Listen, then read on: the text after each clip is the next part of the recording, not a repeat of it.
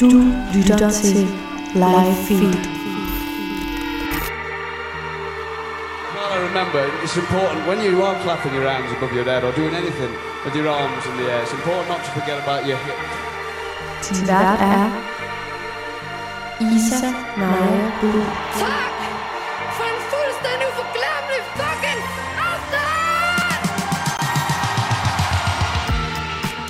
Velkommen til Live Feed. Optakten til koncerter og liveoplevelser i hele Danmark.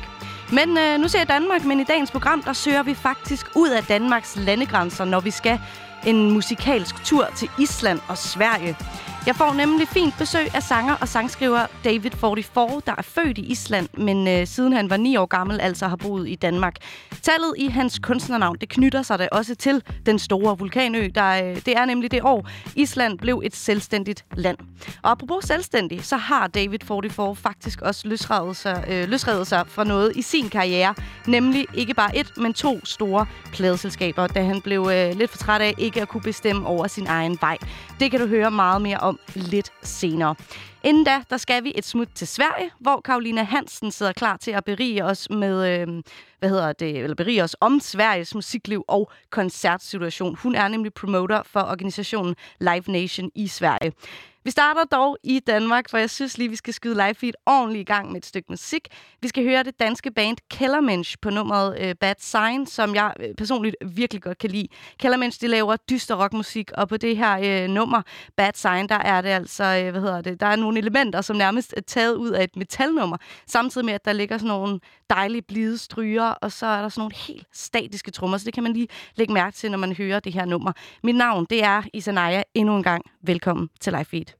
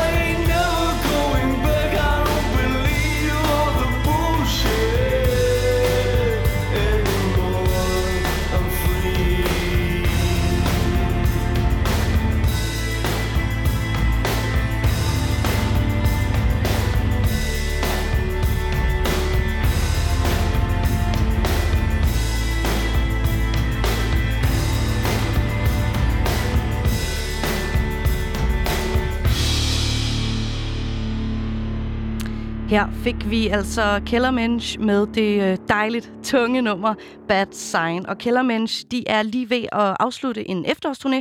De spiller på Gemle i Roskilde i aften og på Vega i København i morgen.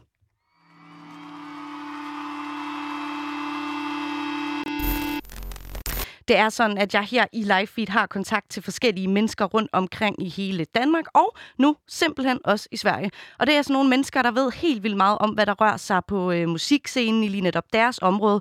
Og øh, i hvert program her i live feed, der ringer jeg altså til en af mine venner af programmet, mine såkaldte musiksatellitter, som vil gøre os klogere på, hvad der sker i musikundergrunden, hvilke navne man skal holde øje med, og hvilke koncerter man ikke må gå glip af. Station, this is Houston. Are you ready for the event?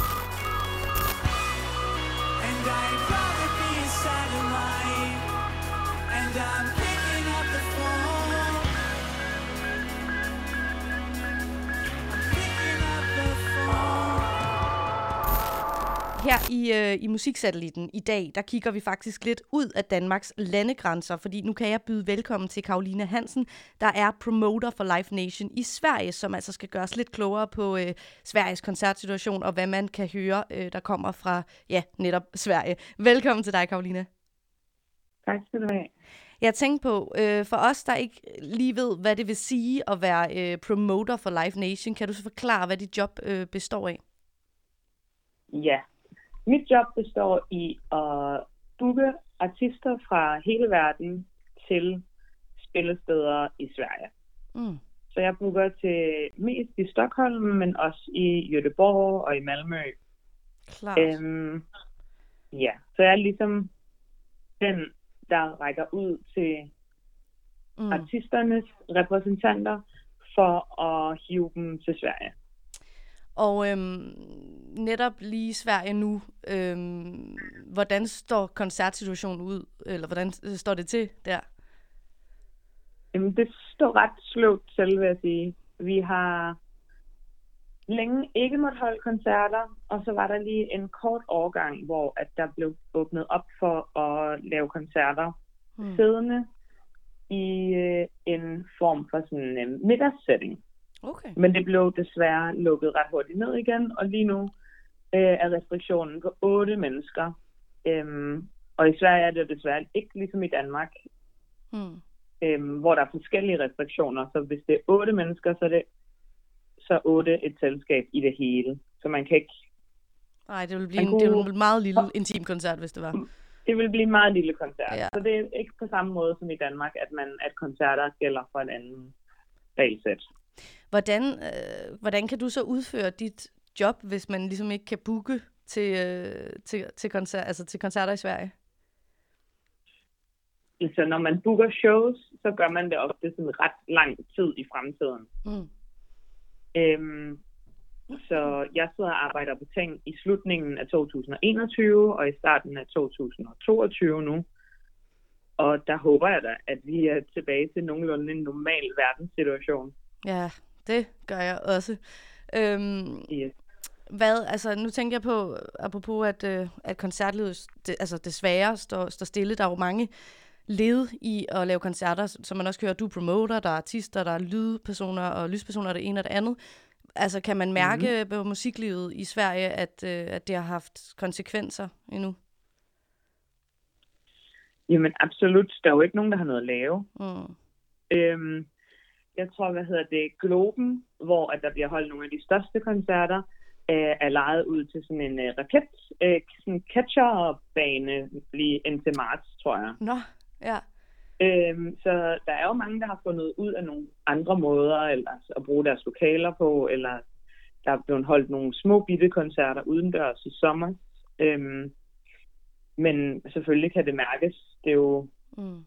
Det er jo ikke så fedt. En, det er ikke så god en situation. Og for os, der sidder bag computeren, vi bliver bare ved med at rykke ting, fordi at, jeg tror ikke, der var nogen af os, der havde regnet med, at det ville tage så længe. Nej.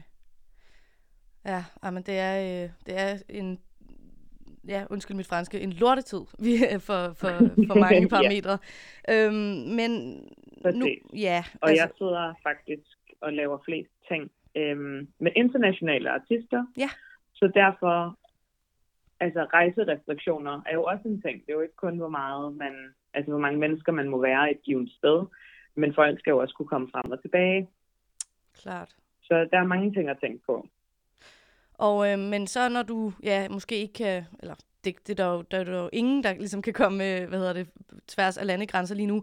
Men øh, hvad er ligesom fedt i vækslaget i Sverige, hvis man så i stedet for kan kigge der og, og finde noget øh, fed musik nu, hvor man ikke kan komme til øh, koncert? Ja, men altså, der findes jo mange forskellige fede ting i Sverige også. også sådan, altså, der er jo også, øhm, i Sverige har de også, ligesom vi har her, med sådan Sivas Gilly-viben. Øhm, der har vi også nogle unge, men, unge mennesker, der laver noget rigtig fedt musik. Øh, blandt andet Jureel og Freaky, øhm, som begge to er med til at skabe og forme sådan noget af hiphoppen i Sverige lige nu. Mm. Øhm, altså Silvana Imam behøver vel ikke øh, yderligere introduktion. Hun er også øh, hun er stadigvæk aldeles aktiv og virkelig en ja, unik øh, artist, synes jeg. Mm. Øhm, Ja, jeg tænker på hvis lige... man er mere... Ja. Ja. Det var bare, jeg tænkte lige, hvad, altså, hvad kigger du egentlig på, når du booker? Øh, for jeg tænker, er det nogen, der skal være øh, sådan øh, unikke live, eller er det også bare, hvis de laver mega fed musik? det er nok en lille blanding. altså, det er jo virkelig svært.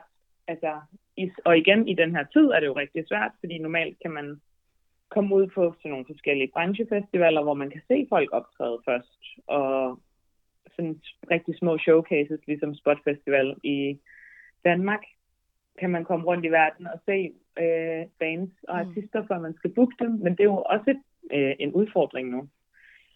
Øhm, så lige nu, så er det eneste, jeg kan gøre, det er jo at høre en masse ny musik og vurdere det ud fra det. Men oftest vil jeg da meget gerne se øh, bands, før jeg booker dem. Øh, det giver god mening. Og øhm, ja, og det her, det var så dem, du ligesom gav før, det var måske mere over i øh, rappen. Øh, hvad Ja. havde du ellers? Jamen, øhm, hvis vi er lidt mere over mod øh, rock, er der jo selvfølgelig Viagra Boys, som også har gæstet København et, en gang eller to, tror jeg efterhånden. Mm. øhm, som er et virkelig sjovt band og virkelig fed live. Øhm, en anden, det er mere over i indie-verdenen, øhm, har vi Late Verlaine, som lidt af en dansker darling. Ja, jeg har godt Øh, set ham på han- øh, plakaten øh, flere steder. Ja. Ja. Øhm, så, Hvad er det, han kan? er også, jamen, han fanger bare sådan en form for intim stemning i noget, i sådan den lidt mere poppet indie-verden. Mm. øhm, og fortæller nogle fine historier. Jeg synes, han er rigtig, rigtig fed. Men fordi det er fredag, Øhm. så skal vi jo høre noget øh, techno. Men fordi det er fredag, øhm, er min sidste anbefaling of the Met, Ja. Mm. som er en, som er fire producer fra Stockholm, øhm, eller som er baseret i Stockholm i hvert fald, øhm, som har fået en masse opmærksomhed med deres seneste plade, og øh, Carla Plan var den første single derfra, som jeg synes er sygt fed.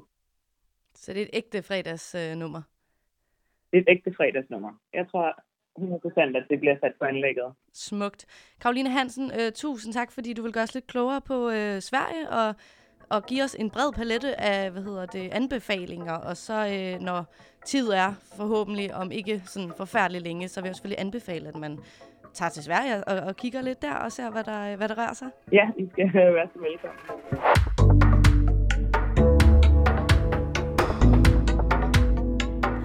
It is to my greatest disappointment in concern to alter words on a beautiful made instrument. Such music, soundtrack, or record, however you wanna name it, does not deserve such lyrics. But why, sir? Because A a hole.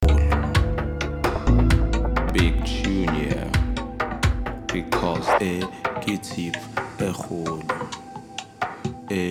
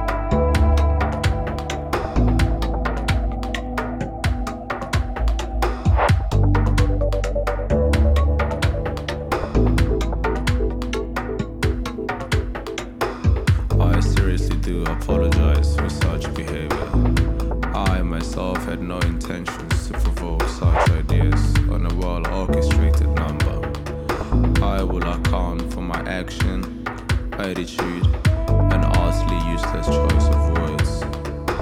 This piece does not deserve such, because A kitip a hole. A kitip a hole.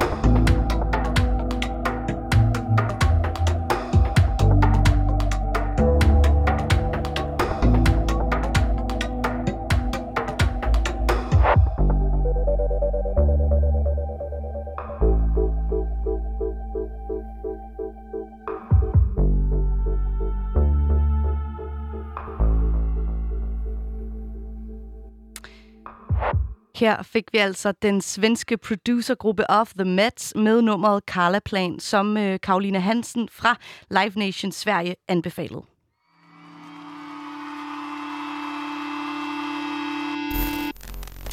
Du lytter til live feed her på Loud med mig, Isa Naja, som din vært. Dansk-islandske sanger og sangskriver David 44, han udkom i år 2016 med debutsinglen Talk. Sidste år udkom debutpladen Truth, og for ikke så længe siden, der landede der altså en ny single On My Mind. David øh, 44, ja nu blev lige på dansk, var en del af Vegas udvalgte i år 2017 og har senest turneret rundt som øh, opvarmning for Alex Vargas. Og nu er du her. Nu er jeg her. Velkommen til, David. Tusind tak. Øhm, jeg tænker, vi, vi må starte det mest oplagte sted, som er øhm, dit kunstnernavn. Ja. Og som jeg sagde i introen til hele programmet her, der er det jo året for Islands øh, selvstændighed, kan man sige. Ja. Fordi du netop øh, kommer fra Island. Men hvorfor vælger du at bruge de her tal øh, i dit kunstnernavn? Øhm, der, der, er, der er sådan en lavpraktisk grund til det, og så sådan en følelsesmæssig grund til det. Og den lavpraktiske er simpelthen bare, at jeg synes, den reflekterede min musikgenre og min musiksmag og stil lidt. Øh, det blev sådan lidt digitalt at blande bogstaver og tal. Øhm, og så synes jeg, at det var vigtigt at finde noget, der repræsenterede noget, der betød noget for mig. Og Island og Danmark, hele den forening af de to lande der, det betyder meget for mig. Og så ja, det var det, som du siger, det år Island blev selvstændigt Mm. fra, fra dansk styre. Så jeg vil bare ligesom finde noget, der var lidt symbolsk og lidt smart. Ja. Ja. Er det, kan det være sådan... Kan det være træls, at det hele tiden, at du hele tiden skal forbindes med det og få sådan nogle spørgsmål som sådan nogle fra mig, øh, fordi at det er i dit navn? Nej, jeg havde faktisk... Jeg ved ikke rigtig, hvad jeg havde regnet med, men selvfølgelig bliver det jo spurgt om. Det Ja. kan jeg godt forstå. Altså, det, det havde jeg ikke lige tænkt over dengang, men selvfølgelig, altså, det forstår jeg da godt. Det ville jeg også spørge om, hvis det var mig, der, der stod der, hvor du står. Jeg ville også bare være, hvad er det der navn der?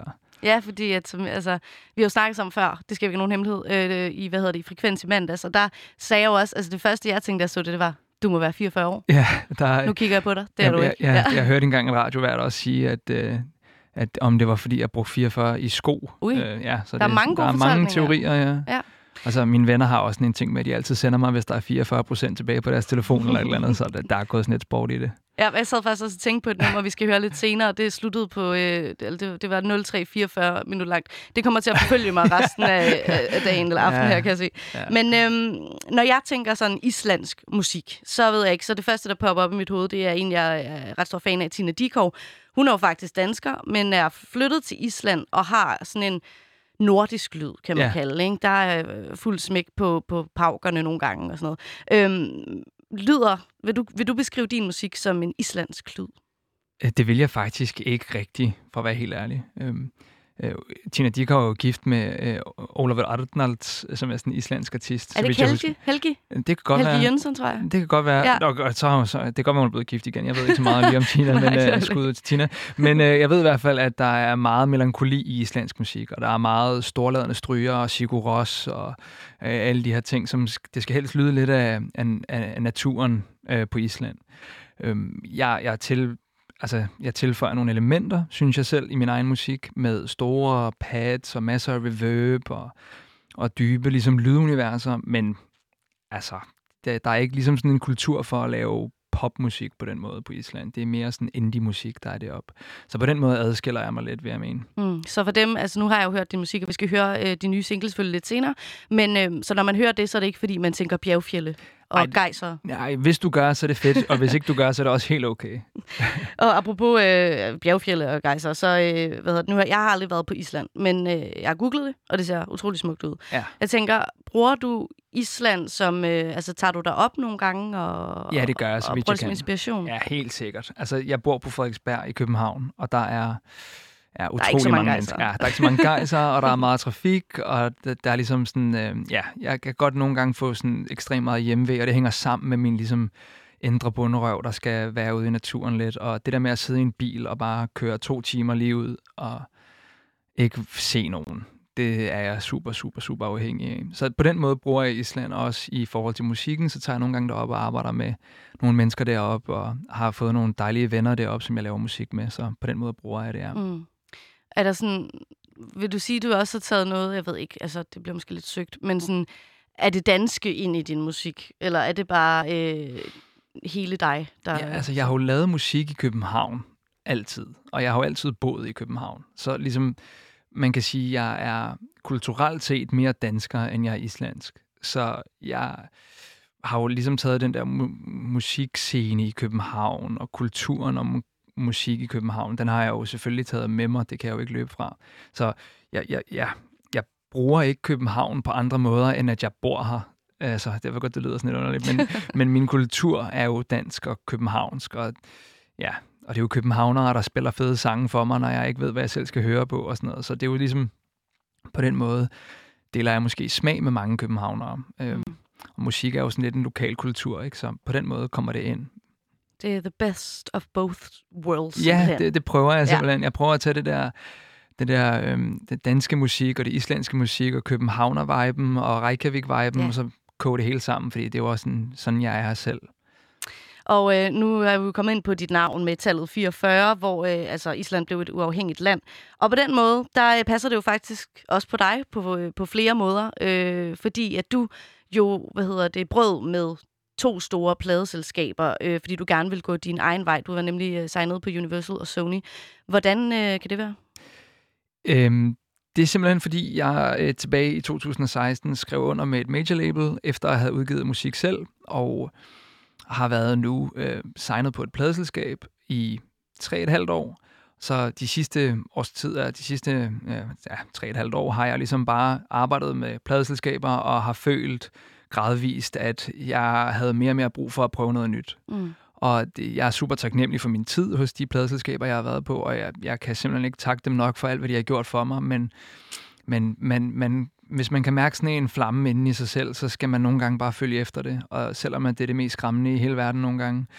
Øhm, så, så man kan sige, øh, den der selvstændighedsfølelse, tror jeg ligesom er lidt dybt rodet i, i den islandske kultur. Hele min familie er selvstændige erhverv, og der er ligesom sådan en, vi kan, vi kan godt smadre hele verden-agtigt øh, islandsk øh, stemning. Så jeg ved ikke, om det er noget, der ligger i mig, men, men lige meget hvad, så er det bare super individuelt, når du Mm. udgiver musik, hvordan du skal gøre det. Altså nogle mennesker kan, kan rigtig godt lide at spille jazz nede på den lokale, og nogen vil gerne ud og spille de store scener og være med, med store pladeselskaber, og har ikke så meget stolthed eller identitet i det på samme måde, som alle mulige andre har, så vi er jo alle sammen bare forskellige. Mm. Så det var lige det, jeg havde lyst til Ja. øh, at kaste mig ud i. Jeg fik simpelthen en dårlig mavefornemmelse, når jeg, når jeg tænkte på at skrive under på en ny kontrakt, og det skal man bare lige lytte til. Klart. Og jeg tænkte på, øh, vi sad jo lige herude øh, off record og, og snakkede lidt, hvor at du også ligesom sad og satte mig ind i maskinrummet med, åh, så skal jeg udgive den her, eller her, eller Ja. eller andet, ikke? Altså, kan det ikke også nogle gange være øh, sådan, så kan du ikke savne og bare have nogen, der kommer og siger, David, vi klarer det for dig. Jeg har nogle øjeblikke, tro mig, hvor jeg sidder og tænker, shit mand, jeg satte ikke pris på det der setup nok, da jeg var der. Øh, men nu, nu, nu, når jeg selv skal sidde og, og maile og lave øh, PR og lave øh, single-forløbsplaner og sende øh, flere mails og Mm. lave regnskab. Og, Ja, alt det så, kedelige. ja, så kan jeg godt nogle gange savne øh, det andet. Men det betaler, det, altså, det er jo den pris, jeg betaler for at have ultimativ frihed, når jeg laver musik, når jeg udgiver musik, når jeg skal komme øh, mine, øh, mine kreative idéer til livs. Mm. Øh, og, det, og det synes jeg er en færre pris at betale. Ja, bestemt. Ja. Det, altså, skal man mene. Ja. Øhm, hvad var det, jeg tænkte på? Nå jo, øhm, vi skal høre din sang om lidt, men øhm, ja, først så tænker jeg, jeg har taget et lille øh, bid tekst. Ja. Det har jeg fundet fra den. øhm, hvor du synger, I was looking for some love, and then you came from up above. Now you got me crazy, I feel sedated. Det lyder for mig unægteligt som en kærlighedssang. Men Ja.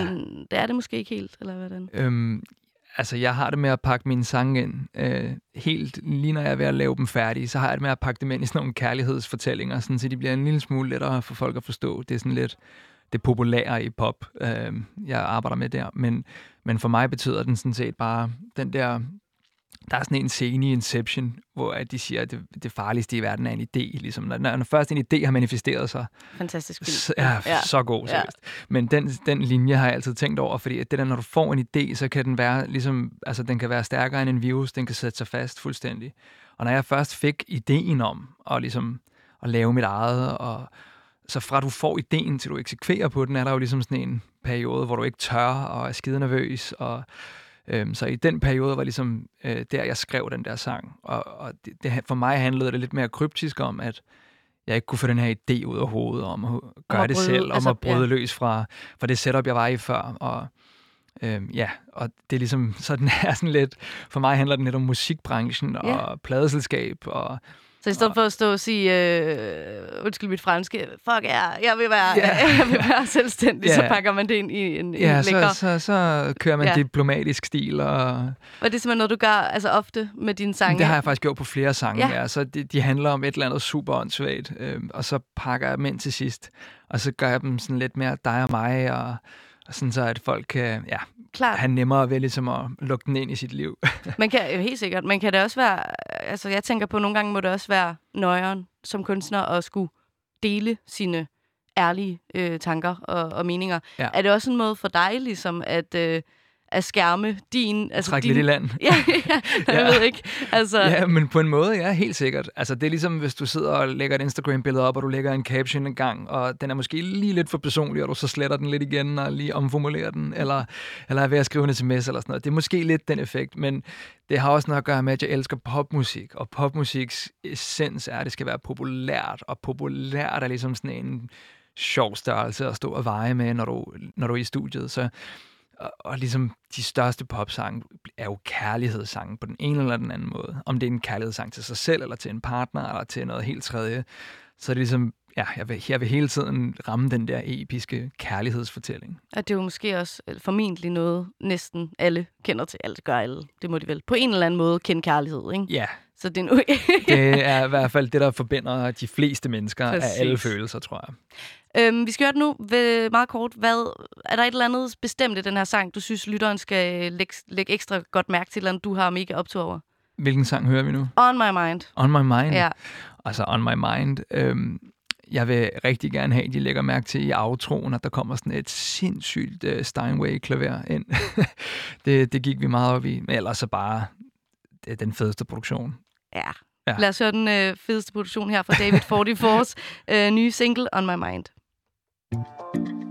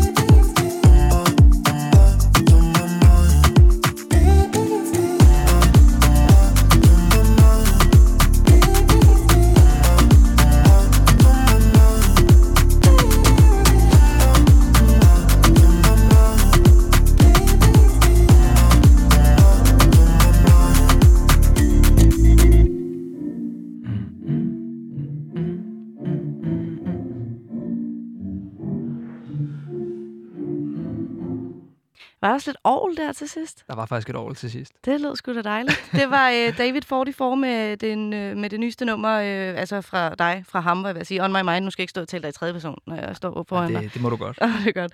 Øhm, og jeg har jo præcis netop stadig glæden af at have dig med her i studiet. Og øhm, jeg, jeg fik lyst til lige at snakke lidt om, vi, øh, mens vi hørte det her nummer, så sagde jeg, at det, er jo- det er jo den skønne calypso-rytme. Ja. Mm, gang, gang, mm, som jo var øh, kæmpestor i, i 16-17 stykker. Ja. Og det har du svoret til dig selv, du ikke vil lave et Ja, det lovede jeg mig selv, da jeg startede. Jeg tænkte, jeg vil altid lave fire i gulvet. Den gode, Men øh, jeg kunne bare ikke modstå det seriøst. på Jeg den vil her sige, så kom her. calypsoen krybende. Ja, så kom den forbudte rytme bare og sne sig op på min hofte, og så kunne jeg bare ikke lige stå for det, faktisk. Lige på den her. Jeg ved ikke, hvor meget der kommer mere ud af den forbudte rytme for mig. Åh, lad os nu se. Det kan jo være. Men øh, hvad hedder det, David? Inden vi hørte det her nummer med den forbudte rytme, så øh, snakkede vi også lidt om, hvordan øh, Islands uafhængighed altså er repræsenteret i dit navn, og også uafhængighed generelt ligesom er repræsenteret i den vej, du er, øh, er gået, altså øh, alene, uden pladselskaber. Ja. Eller med dit eget pladselskab. Med mit eget Nemlig. pladselskab. Og øh, nu har du jo ikke været ude og spille en sådan rigtig stor koncert siden altså corona-lockdown. Jeg tænker, hvis du ser helt trist ud, det er jeg ked af. undskyld. Ja, det er helt fair. Ja, jeg vil lige være, jeg vil, jeg vil let øh, humøret og spørge sådan, hvor meget glæder du dig til at komme ud igen og spille? Det er vidderligt grunden til, at musikere, at de fleste musikere laver musik. Altså de der timer i studiet, de skal ligesom munde ud i noget, øh, munde ud i noget. Og for mig er det helt klart at komme ud og spille live, og jeg er dybt afhængig af det. Og jeg kan slet ikke vente med at komme ud og spille igen. Det er simpelthen noget af det, jeg glæder mig allermest til. Hvis der er noget, jeg kan se frem til i den her corona-mørke tid, så kan jeg virkelig fremhæve at komme ud og spille live. Hold da Mm. kæft, jeg glæder mig, mand. Det forstår jeg virkelig godt. Ja. Ja, jeg glæder mig også til at se dig spille. Har du overvejet sådan øhm, online-koncert? Jeg har faktisk øh, overvejet at lave sådan nogle online live, øh, sådan nogle, hvis jeg udgiver en sang, og så lave sådan en releasefest, hvor jeg spiller sangen og lige snakker lidt med folk og, og sådan noget. Men ja, men det, ja, jeg er bare sådan old school. Jeg er vant til at holde releasefester og releasekoncerter og sådan noget, så jeg skal sådan stadigvæk lidt vende mig til hele det her Zoom-miljø. Men øh, Det skal vi sgu alle sammen. det skal vi alle sammen, ja. jamen Men, altså, men jeg ja. prøver at gå så meget live og sådan nogle ting som overhovedet muligt, sådan, så jeg lige kan connecte lidt med folk og få min digitale hudsult stillet. Men, men jeg, altså, der er jo intet, der, er intet, der rigtig slår den der live-følelse. Så vi må bare kompensere indtil det giver mening igen. Altså. Ja. Ja. Og øhm, jeg tænkte på, altså nu, ja, du har jo ikke spillet øh, siden altså corona-lockdown. Tror du, at det sådan har haft, tror du, det vil have indflydelse på dit live show, at du nu er øh, på egne ben, når du kommer ud igen? Ja, det tror jeg faktisk. Jeg tror ligesom, jeg ved det ikke, det der er en øh, helt ærlig snak, så når man er på et pladeselskab, så bliver man sådan en lille smule forkælet. Man bliver sådan en lille smule, eller det gør jeg i hvert fald, manden, det skal jeg passe på med at sige, men jeg blev sgu lidt forkælet, og jeg blev sådan lidt, øh, ja, sådan lidt snobbet med, hvad jeg gad at lave, og lidt for fin til alle mulige ting. Øhm, så jeg kan huske mange af de der små gigs, jeg lavede, så var jeg sådan, hvorfor spiller vi ikke store vægge? Altså sådan, jeg var meget utålmodig. Øhm, hvor jeg nu, derimod, når jeg udgiver det selv, så er jeg meget mere sådan jordnær i forhold til mine øh, forventninger, og jeg bliver mere sådan taknemmelig for, for små ting og små gigs. Og, så jeg tror ligesom, at lige så snart jeg kommer i, kommer i gang med at spille igen, når jeg bygger det op, og jeg kommer ud og ser nogle mennesker, og så, så føles det en lille smule mere personligt, tror jeg, for mig, at folk er kommet for at Mm. se mig, og det er mere mit det hele, hvor at det før var måske en lille smule pakket ind i alt muligt marketing, der blev lavet for mig, ikke? Men, så, men altså, liveshowsen er jo de samme lige meget, hvor jeg er. Øhm, og lige meget hvad, så er det jo stadigvæk bare mig, der står på scenen i sidste ende, ikke? Så, Mm. så men øh, ja, hold kæft, jeg glæder mig, når jeg sidder og snakker om det faktisk. Ja, det forstår jeg godt. Ja. Det kender jeg godt, når man kommer til at tænke på det. Ja. øhm, øhm, hvad var det, jeg tænkte på? Jo, det, altså, sidst du var ude at spille, det var som opvarmning for Alex Vargas, hvor Ja. I var øh, på turné sammen. Yes. Hvordan var det at blive taget under hans det var vinger? fantastisk. Hold da kæft, mand. Sikke en legende. Altså, jeg, øh, vi var jo på samme pladeselskab på det tidspunkt. Øhm, så, og samme bookingbureau også. Og øh, det gav lige mening i forhold til mit forløb og hans forløb. Og øh, de første par koncerter, vi spillede sammen, der nåede vi slet ikke at snakke sammen. Jeg var bare backstage og spillede mit sæt, og han havde sådan en akustisk start på sit sæt. Så jeg tog ligesom al min elektrogøjl ud af mit sæt og droppede trommer og bas og sådan noget. Og, øh, og så var han sådan på tredje eller fjerde gig, så havde han hørt, at jeg havde gjort det for hans skyld. Så han tog mig sådan til side, og vi havde ikke rigtig snakket sammen på det tidspunkt, så var han sådan, hey, øh, jeg hører, du har taget din bas, og jeg hører din musik på Spotify, mand, og jeg kan høre, der er meget mere gang i den på Spotify, end der er, når du spiller live. Øh, er, det, er det noget, du har gjort for min skyld? Og så var jeg sådan, ja, ja det er det sgu. Og så var jeg sådan, okay, er du ikke sød og lige at flække dem i aften, så altså, er du ikke bare sød og altså, åbne sluserne? Så han er jo for fed, mand. Altså, vi, øh, vi spillede 15 shows, og øh, jeg udgav min plade på sådan en udsolgt øh, Store Vega-koncert, og, og han stod på scenen og, og sagde til folk, at de skulle købe min vinyl, og ja, hold da kæft, mand. Sikke en oplevelse. Han er en god fyr, og det var en dejlig oplevelse at komme ud og spille. Og så spillede vi så Lille Vega, øh, eller jeg headlinede en Lille Vega-koncert øh, efterfølgende. Og ja, det er så det sidste, jeg har set live, så jeg Ja. sluttede på øh, en lille, en lille high der. Men jeg glæder mig til at komme i gang igen. Det forstår jeg godt. Ja. Øhm, og så var det noget med, at I var i Randers, dig og Alex Vargas. ikke? Hvad var det, der skete til den koncert? det var... Hold da kæft, mand. Det var den første koncert, vi havde på turen. Altså, Alex han havde en Danmarks tur, og øh, jeg spillede ligesom sådan et øh, solo-gig, så jeg stod alene med et, et keyboard og en guitar og en computer og havde backing tracks i ørerne. Og jeg har sådan en sang, der hedder Levitate, som er helt akustisk indtil der er sådan en bassdrop. Og jeg kom til at komme ind på det forkerte tidspunkt, så jeg fuckede simpelthen op. Altså, det var simpelthen bare en fejl. Altså, jeg kom, jeg, jeg kom for sent i gang, og så når bassdroppet kom, så var jeg stadig i gang med min bro. Og det lagde folk mærke til, og der blev lidt akavet stemning, og sådan er det. Det, det, er, det sker. Det sker. Og øh, så jeg har jo ind i, og når man har ind i, så kan man ikke høre noget som helst øh, udefra. Men jeg kunne alligevel mærke, at der var en eller anden, der råbte et eller andet af mig øh, imellem sangene, altså efter jeg havde spillet den der fejl der. Og så er det bare sådan en eller anden fra Randers, der bare står og spørger mig, hvad, hvad, hvad så? Øh, må jeg spørge dig om noget? Og, sådan, og jeg bare, hvad, hvad, hvad sker der lige nu? Ikke?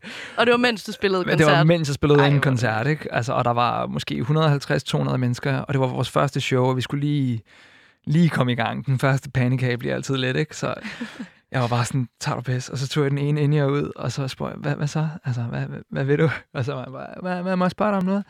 Øhm, ja, ja, hvad så? Hvornår kommer Alex Vargas? Og så er jeg bare sådan her, nej, nej, nej, nej, nej. så stod jeg bare deroppe og grillede i, ja, i et par minutter, men så bliver jeg nødt til at svare ham, og han kommer om 20 minutter, og ja... Ej, jeg synes, det er så sødt, Jeg du i det må- mindste svar. Altså, du sådan tager den ud, ligesom, hvad, hvad, så, jeg mand? Jeg, var sådan, hvad så? Ja. Ja. Jamen, han, han kommer, om- men jeg hedder David 44, og ja. Jeg vil prøve at redde, redde den her synkende skud. Ja, det, det går ikke altid lige godt. Nej.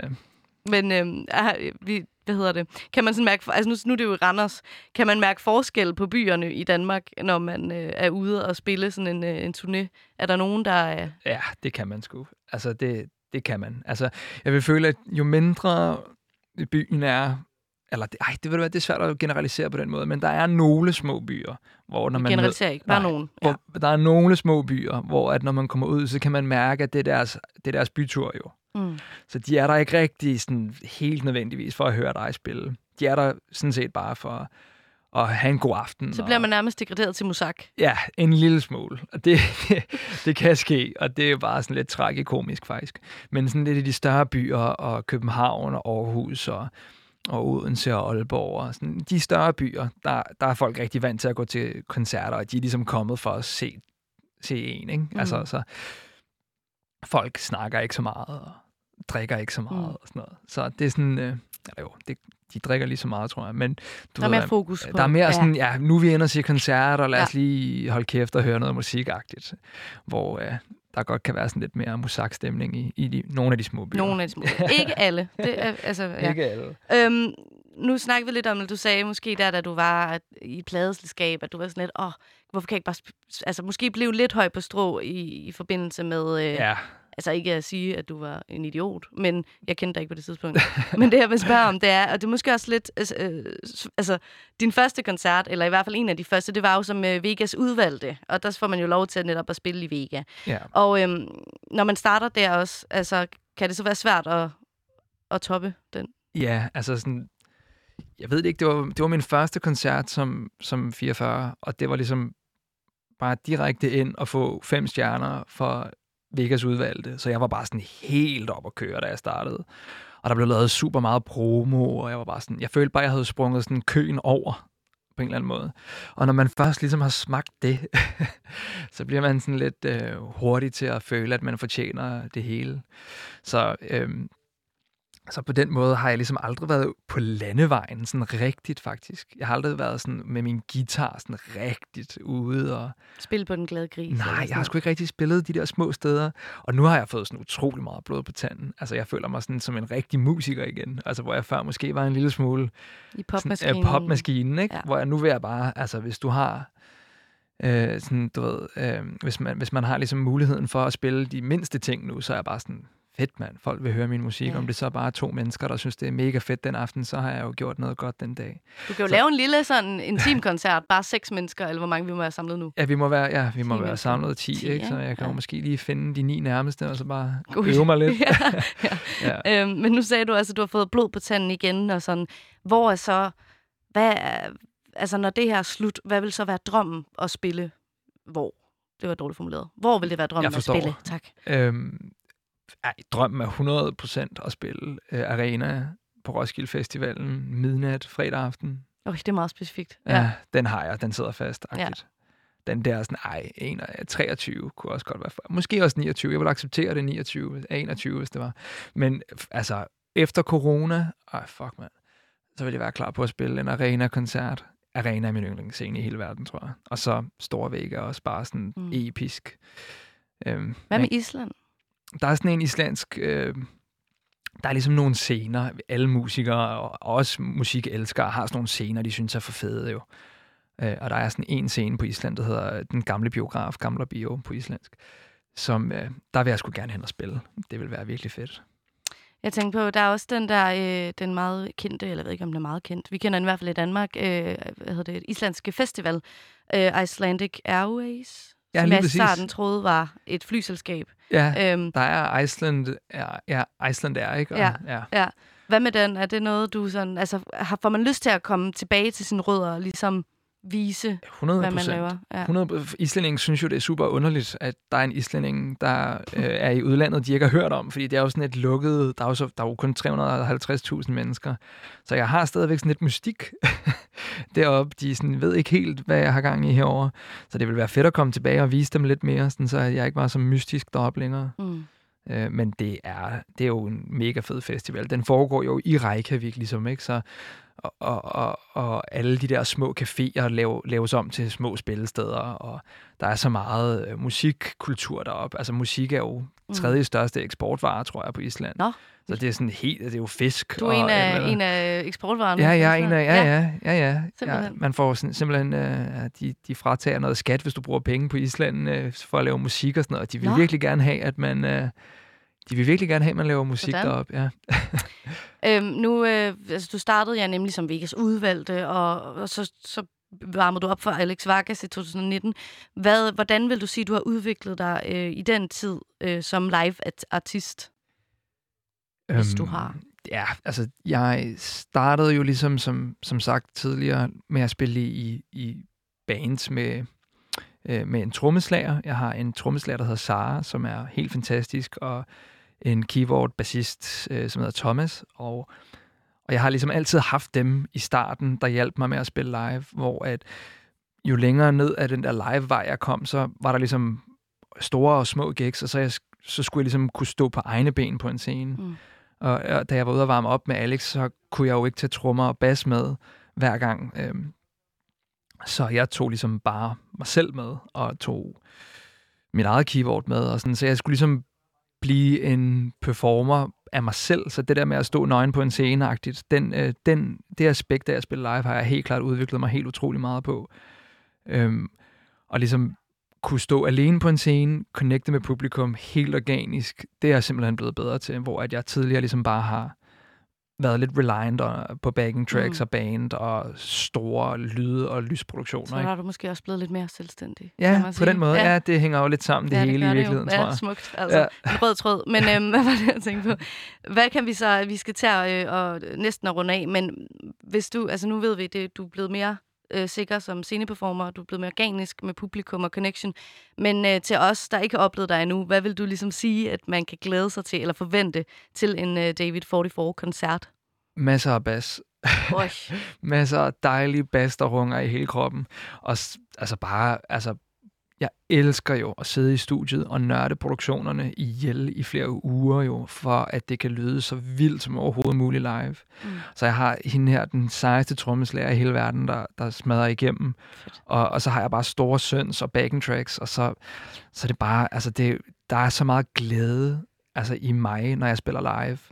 Og det er ligesom bare, ja, det er jo bare den her, det? det er simpelthen bare en utrolig øh, smitsom sygdom at være så glad der. Så det, det er dejligt at komme ind og bare virkelig få et skud endorfin og masser af bas. Altså det, det er det, man kan forvente af mig, når jeg spiller live. En af de gode smitsomme sygdomme. Ja, ja, ja, en af de gode i den her. her tid. Ja. øhm, David, vi skal til at runde af, men jeg har faktisk jeg har bedt dig tage et nummer med, som måske har formet dig, eller har inspireret din musik øh, på en eller anden måde. Vi skal høre uh, Make It Work af Magic Jordan. Magic Jordan. Ja. Øhm, hvad, hvad, hvad kan det her nummer? Det kan, øh, det var ligesom den sang, jeg virkelig lyttede mest til, da vi startede projektet i sin tid. Så det var ligesom den der elektropop-lyd, som jeg synes Magic Jordan, de har produceret Hold On, We're Going Home øh, med Drake. Ja. Øh, kæmpe hit. Ja, ja, er det ikke den? Ja, det, er ligesom, det, er, det var ligesom dem, den sang, der fik mig til at se øh, for øjnene op for dem. Og ja, de laver elektropop, som, som ingen kan. David 44, David 44, og på islandsk. Der er vi 44. Præcis. Ja. Tusind tak, fordi du ville komme forbi. Det var så hyggeligt. Tak for at have mig med. Og tak for pladen. Ja, har fået ja, men en, selvfølgelig. en smuk ja, men, LP. Simpelthen. Ja, selvfølgelig. Selv tak. Den, den glæder mig til at lytte til. Ja. Nå, men her der får vi altså Make It Work fra Majid Jordan. Ja, sådan. Tak.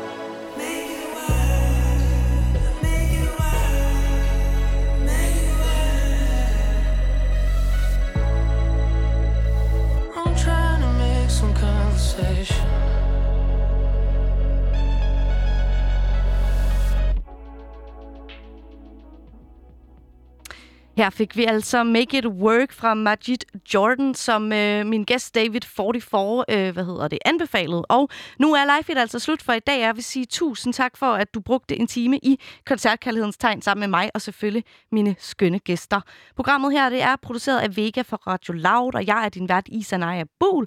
Og vi lyttes øh, ved igen i næste uge, og det er selvfølgelig enten i din æter, eller der, hvor du finder din podcast.